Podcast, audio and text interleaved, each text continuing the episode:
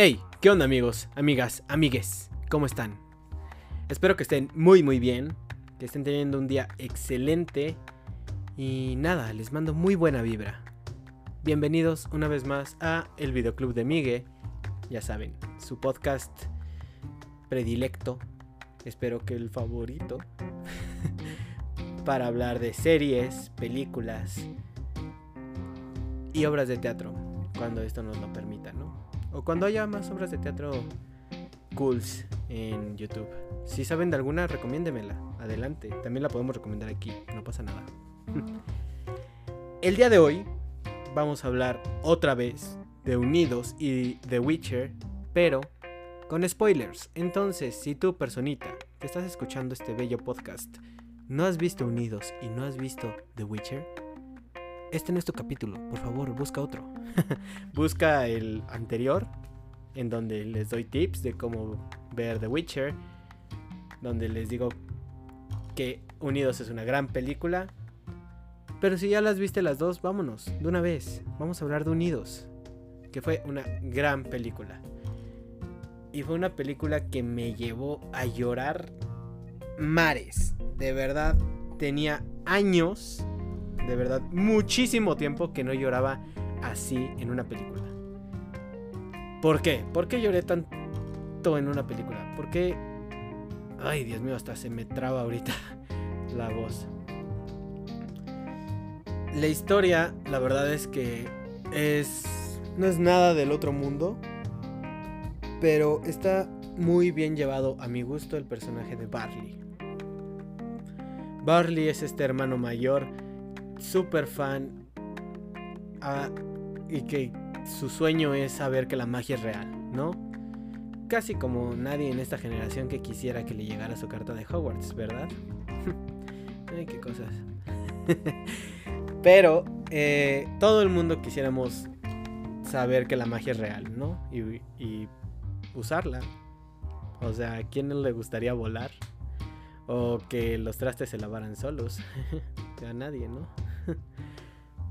El punto es que cuando Barley se da cuenta de que su papá les dejó un báculo de mago, porque él obviamente sabe qué es un báculo de mago y qué es una piedra fénix y bla bla bla bla bla. Está emocionadísimo y dice, no, yo soy el indicado para esto, fui entrenado para este momento y... No, no Barley, lo siento, suerte la próxima. El indicado es tu hermano, es Ian, Sí, ese niño inseguro es el indicado. Y esto llevaría a que Barley odiara a su hermano, ¿no? O sea, ¿por qué él? ¿Por qué él y no Barley? ¿Por qué el niño que no quiere saber nada de la magia y no el aficionado? Pero a Barley no le importa, señores, no le importa. A Barley le encanta que su hermano sea mago. Y eso es lo más bonito, que Barley no demuestra ningún sentimiento de envidia. Todo lo contrario, está emocionadísimo de que su hermano sepa hacer magia y él se siente como con la obligación moral y el conocimiento mágico para enseñarlo. Ian, por su lado, solamente quiere ganar confianza y hacer amigos y ser como su papá. Y eso lo va a lograr con Barley. O sea, Barley, al creer en él y al decirle, yo sé que tú puedes hacer magia, yo confío en ti, le empieza a dar un poder que él no sabía que tenía. No, este poder de la confianza. No solo para cruzar un acantilado así en un puente invisible, sino también incluso para manejar. Algo que a Ian le costaba uno y la mitad del otro, Barley dice, no, tú puedes y tienes que hacerlo. Y esta hermandad se va desarrollando un poquito más a lo largo de toda la película. Después se da... Se abre un poquito Barley y dice, es que yo no soy un caso perdido, solo necesito que me crean. Y vamos, ¿a quién no le ha parecido alguna vez en su vida que se siente como que nadie lo apoya? Entonces está muy muy cool que Ian sea esta persona que empieza a confiar en él. y que le da ese voto de confianza, ¿no? Llegamos a esta parte al final de la película donde ya están hartos. Barley se queda buscando la piedra fénix y por su parte Ian está con las piernas de su papá diciendo, ay, es que no hice esto y no hice esto. Oye, espérate. No hice esto con mi papá, no hice esto con mi papá, pero lo hice con Barley. Y ese momento de clarividencia, ese momento en el que Ian se da cuenta que nunca ha necesitado un papá porque Barley ha fungido como su figura paterna, wow. Ahora tengo que explicar un poquito porque a mí me tocó tanto el corazón. Ya lo he dicho, yo soy el hermano mayor de tres hermanos y por cuestiones laborales mi papá ha tenido que vivir a veces lejos, muy lejos o con nosotros. Pero cuando hemos estado separados, a mí me ha tocado prácticamente esta tarea sin elección y muchas veces inconsciente de tomar ese rol paterno, de estar ahí, de decirle a mis hermanos, oye, le estás cagando, no te pases, bla, bla, bla, bla, bla. Pero también de estar con ellos en los buenos momentos, de ir con ellos a echarles porras, de decirles, wow, qué chido te salió esto, qué cool te quedó esta otra cosa. Entonces, es algo bien, bien cañón, ¿no? Eh, para mí fue un momento muy, muy emotivo. Incluso ahorita siento como tengo ya la lágrima en el ojo porque es bien padre darse cuenta que puedes tomar ese rol paterno con tus hermanos por nada más que la hermandad, ¿no? Por nada más que el cariño y el amor que les tienes. Entonces, es muy muy fuerte y para mí me tocó una fibra muy sensible. Estuvo muy muy chido. Entonces, eso fue lo que a mí me gustó de Unidos. No sé ustedes, en general vuelvo a lo mismo. La historia es muy bonita, es simple, está muy bien llevada, la comedia está genial. Y les quería, les quería compartir un par de eh, datos curiosos que salen en la película, como para explicarles un poquito más de dónde viene la inspiración de todo esto. Obviamente al ser una película mágica, medio geek, medio nerd, tiene muchos datos de cultura geek. Del juego de Calabozos y Dragones, para empezar. O como muchos lo conocen, DD, Dungeons and Dragons. Eh, en la chaqueta de Barley no sé si eso se alcanza a notar a simple vista o en los pósters, imágenes, etc. Trae un parche negro y adentro de ese parche negro viene la forma de uno de los dados que se usan para jugar calabozos y dragones. Entonces, primer dato relacionado a este juego. Segundo, obviamente este Barley tenía ahí su tablero y sus campañas hechas y tiene un libro para poder eh, ir leyendo la campaña. Y este libro, cuando lo muestra, la portada es súper similar al libro de Calabozos y Dragones. Entonces, muy cool. El libro se llama Quests of Yore, que está inspirado, obviamente, en todo esto. Finalmente, de Calabozos y Dragones también sacan el monstruo este llamado Gelaticubo. Es idéntico, de verdad busquen el Gelaticubo Calabozos y Dragones, así lo pueden buscar en Google y les sale la imagen de cómo está en el libro y la forma en la que le pusieron en la película es idéntica. O sea, se rifaron los animadores. Otra cosa que le da bastante inspiración a esta película es la saga del Señor de los Anillos. Eh, aquí se puede ver en primer plano eh, cuando están haciendo como la historia de cómo es esa tierra llena de magia. El primer mago que sale es idéntico a Gandalf y está inspirado en él. Entonces, no, no es un invento, no es una teoría. El mismo director de la película ya lo dijo. Ese mago está inspirado en Gandalf. Cuando es Gandalf el gris. ¿Ok? Y este dato es un poquito más rebuscado. Cuando Barley le dice a Ian que tienen que ir a la taberna de la mantícora para que ella les dé la misión para encontrar la piedra fénix y bla bla bla bla bla bla bla bla.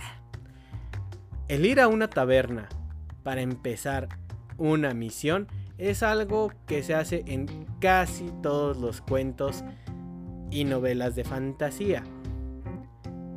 Aquí lo hicieron con una mantícora. En El Señor de los Anillos lo hacen los hobbits cuando llegan a la taberna y se encuentran con Aragorn. Y ahí empieza como la parte ruda de su aventura. E incluso en The Witcher, también cuando Geralt de Rivia entra a las tabernas, ahí es donde lo contratan, ahí es donde la gente sabe que llegan los Witchers y ahí les pagan para matar a los monstruos. Entonces, dato curioso número 4. Las tabernas son un punto de inicio de las aventuras. Después, justamente cuando Barley le dice a Ian que tienen que ir con la mantícora y encontrar la piedra fénix, usa unas cartas. Estas cartas están inspiradas en el juego de cartas Magic, que es un juego, ya saben, para la gente que suda amarillo y que se la pasa en la Friki Plaza. este juego inspira esas cartas. Entonces, ya sabemos que ahí hay un par de geeks en Pixar. Qué cool. Eh, otro dato curioso. El hechizo que usa Ian al final, el que dicen que es el más difícil y que solo un mago super experimentado lo puede usar y controlar, Rayo Arcano es un hechizo que sí se usa en el videojuego The World of Warcraft les digo, agarraron inspiración de todos lados. Hay muchísima gente geek ahí en guiones y animación y todo eso, eh. Muy, muy cool. Ahora, hagan un poquito de memoria y recuerden esta escena en la que están en la autopista, en la caseta. Las criaturas que están cobrando el pasaje o el peaje son trolls. Y esto también es referencia a cuentos clásicos. Son en los cuentos clásicos, cuando un aventurero cruzaba a través de un puente, normalmente le salía un troll a decirle: ¿Qué te pasa, carnal? No puedes pasar por mi puente, tienes que pagar derecho de piso, ¿cómo ves? Bueno, no sé si con ese acento. Pero eh, los trolls cobrando en puentes es algo de cuentos, es algo clásico.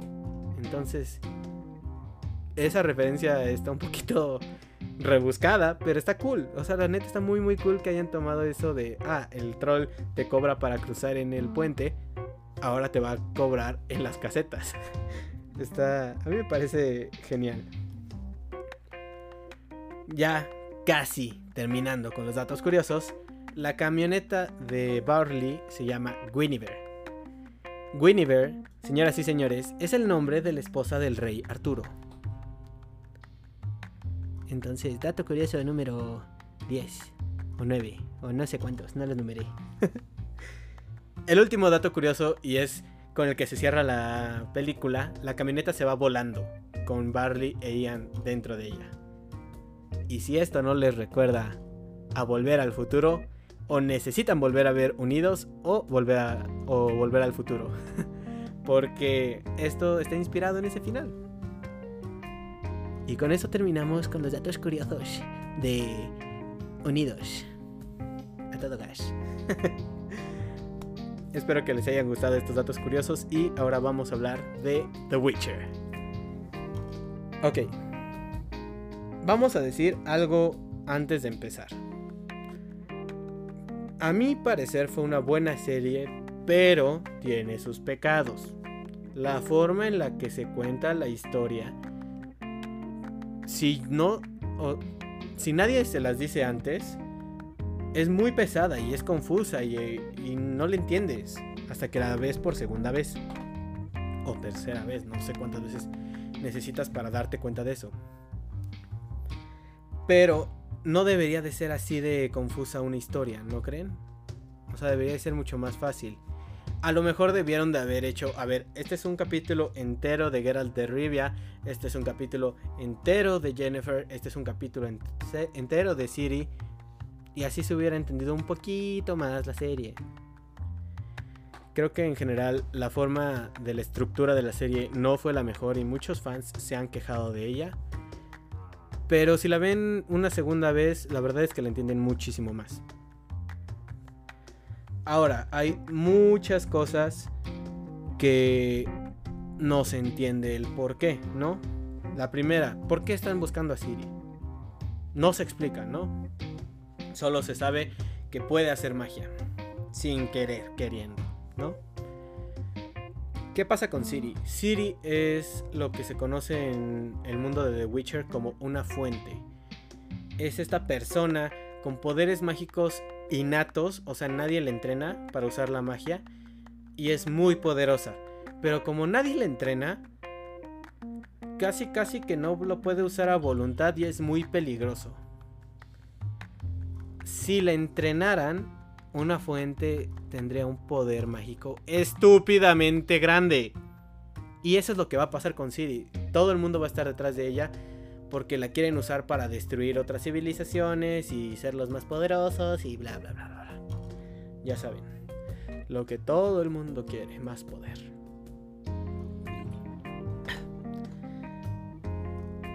De hecho, en los libros, cuando Siri ya está entrenada y ya controla bien su magia, se le conoce como la señora de los mundos, porque es capaz de recorrer el tiempo y espacio a voluntad en pocas palabras, Siri va a ser una cabrona.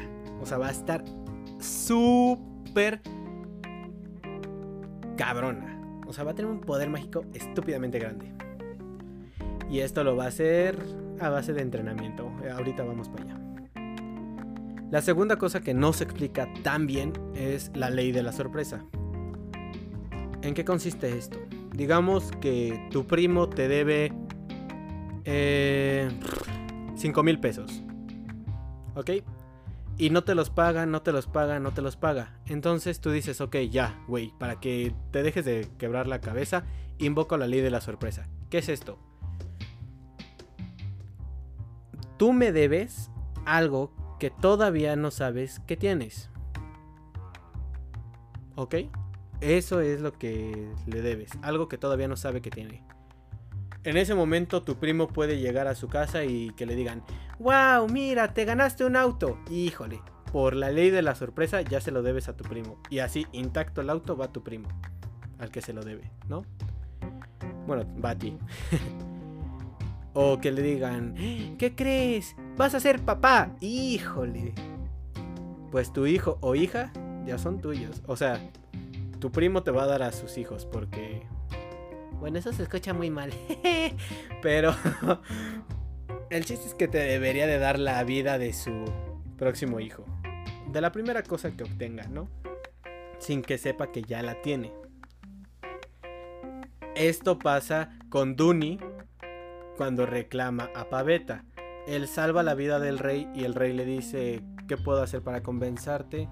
Duni le dice, yo invoco la ley de la sorpresa y cuando regresa el rey al castillo, cuando van regresando a, Sintra, le dicen, oye, sorpresa, vas a ser papá. Híjole, pues Duni va a ser mi nuero, como ves. Eh, me salvó la vida. Y es lo mismo que pasa con Geralt y con Ciri. Geralt ayuda a Duni a casarse con Pavetta, invoca la ley de la sorpresa y, oh sorpresa, está embarazada y su hija Siri ya es propiedad de Geralt. O no tanto propiedad, pero el chiste es que se la tienen que dar y ya, se acabó. Ahora, también dicen una frase muy rebuscada que, que dice más o menos así.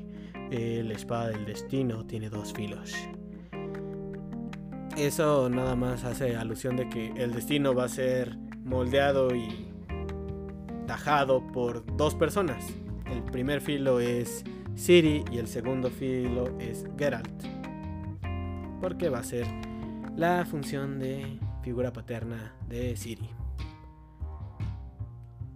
Si tienen más dudas de la serie, con gusto pueden mandármelas. Trataré de explicar lo mejor que pueda en el siguiente podcast o podemos hacer un podcast especial de qué es lo que pasa en todos los libros de The Witcher cuando los acabe de leer. O nada más se los explico por mensaje, no pasa nada.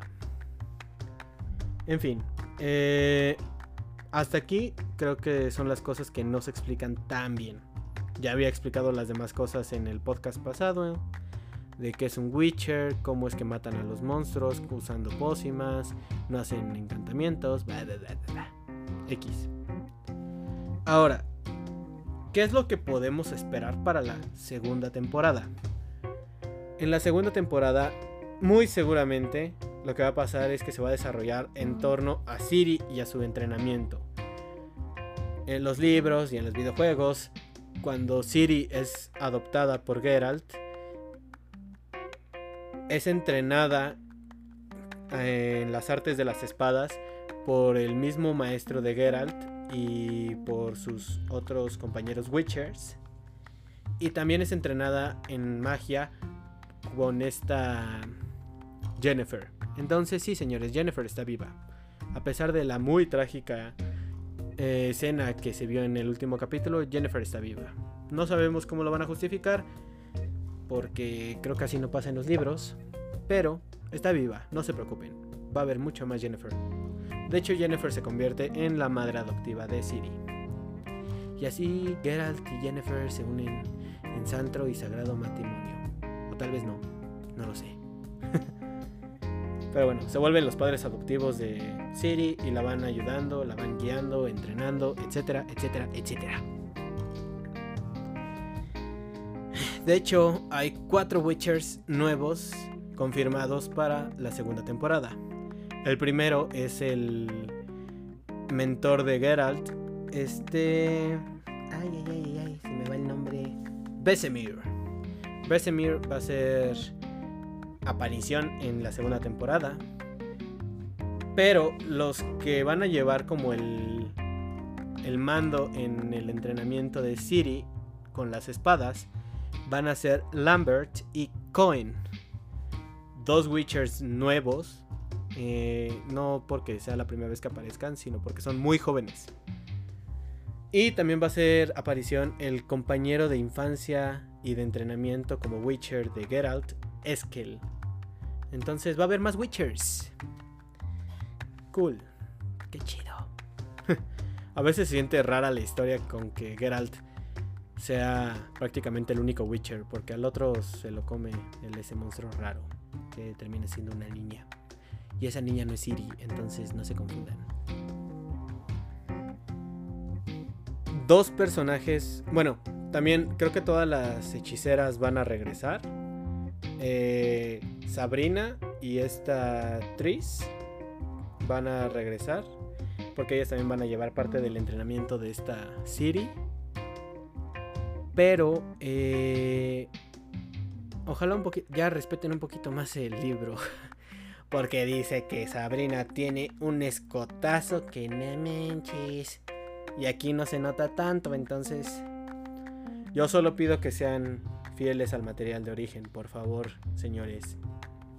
Por favor, Sapkowski, exígeselos. eh, ahora, hay dos personajes que yo pondría como posibles villanos en las siguientes temporadas. El primero es el padre de Siri. Ah, esa es la otra cosa que no se, no se explica también en la serie. Cómo es que Siri se queda eh, al cuidado de su abuela. La versión oficial y la que salió en el periódico y en el TV y Notas es que sus papás se los llevó una ola y quedaron ahogados en el mar.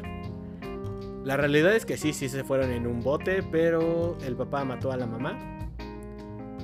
Y resulta que Duni es en realidad Emir Bar em, Emrir. Emir Bar Emrir. Perdón, es muy complicado leer estos nombres. Pero este señor es el que se convierte en el gobernante, en el rey del, del reino de Nilfgaard. Entonces es el que está buscando a, a Siri porque ya sabe de su poder y lo quiere usar para conquistar todo el reino. Todo. Entonces este va a ser un villano súper importante. Probablemente se va a explorar más de su pasado. Y el segundo villano que ya lo vimos esta temporada es este mago super hábil con las espadas llamado Vilgefortz. Porque a mí honestamente ya dije, ¿qué pedo, qué pedo, qué está pasando? Cuando como que vuelve en sí y mata a otro mago que pues, con una masa le amasa la cabeza. no sé cómo se diga. El chiste es que le hace caca. Pero Vilgefortz eh, después se descubre que en realidad es un mago medio malo que busca muchísimo poder. Y en realidad le sirve justo al papá de Siri, a Emir. Entonces hay que tenerle cuidado a Vilgefortz. Sin hacer spoiler, es casi responsable. Es responsable de la casi muerte de Geralt como en dos ocasiones. O sea, este güey se vuelve un villanazo en The Witcher. Y nada, ojalá llegue pronto la segunda temporada, ya que tenga una estructura un poquito más ordenada, porque al menos ya vamos a estar todos viendo lo que pasa al mismo tiempo. Probablemente sí van a seguir siendo como episodios autoconclusivos de que pasa algo en, una, en un episodio y después pasaron un par de semanas y ya pasa otra cosa etcétera, etcétera, etcétera. Pero a mí me emociona mucho eh, lo que venga en el futuro eh, con esta serie. Cuando termine de leer los libros, con muchísimo gusto les hago un programa especial de The Witcher. Y ya, creo que eso es todo por hoy amigos. Muchísimas gracias por haber escuchado. Espero les hayan gustado estos datos, estas curiosidades, explicaciones, teorías de qué puede pasar en la segunda temporada o que casi casi yo aseguro que van a pasar en la segunda temporada de The Witcher. Y nada, les mando un abrazo enorme, muchísimas gracias por haber escuchado este podcast. Ya saben, recomiéndenos con sus amigos, denle seguir en Spotify, Google Podcast. Ay, ojalá ya lo autoricen o ya lo hayan autorizado en Apple Podcasts. Eh, denle like y follow a las páginas de Facebook y de Instagram. Ya vamos a estar subiendo mucho más contenido. Y nada, yo me despido, cuídense, les mando un abrazo enorme, los quiero. Bye.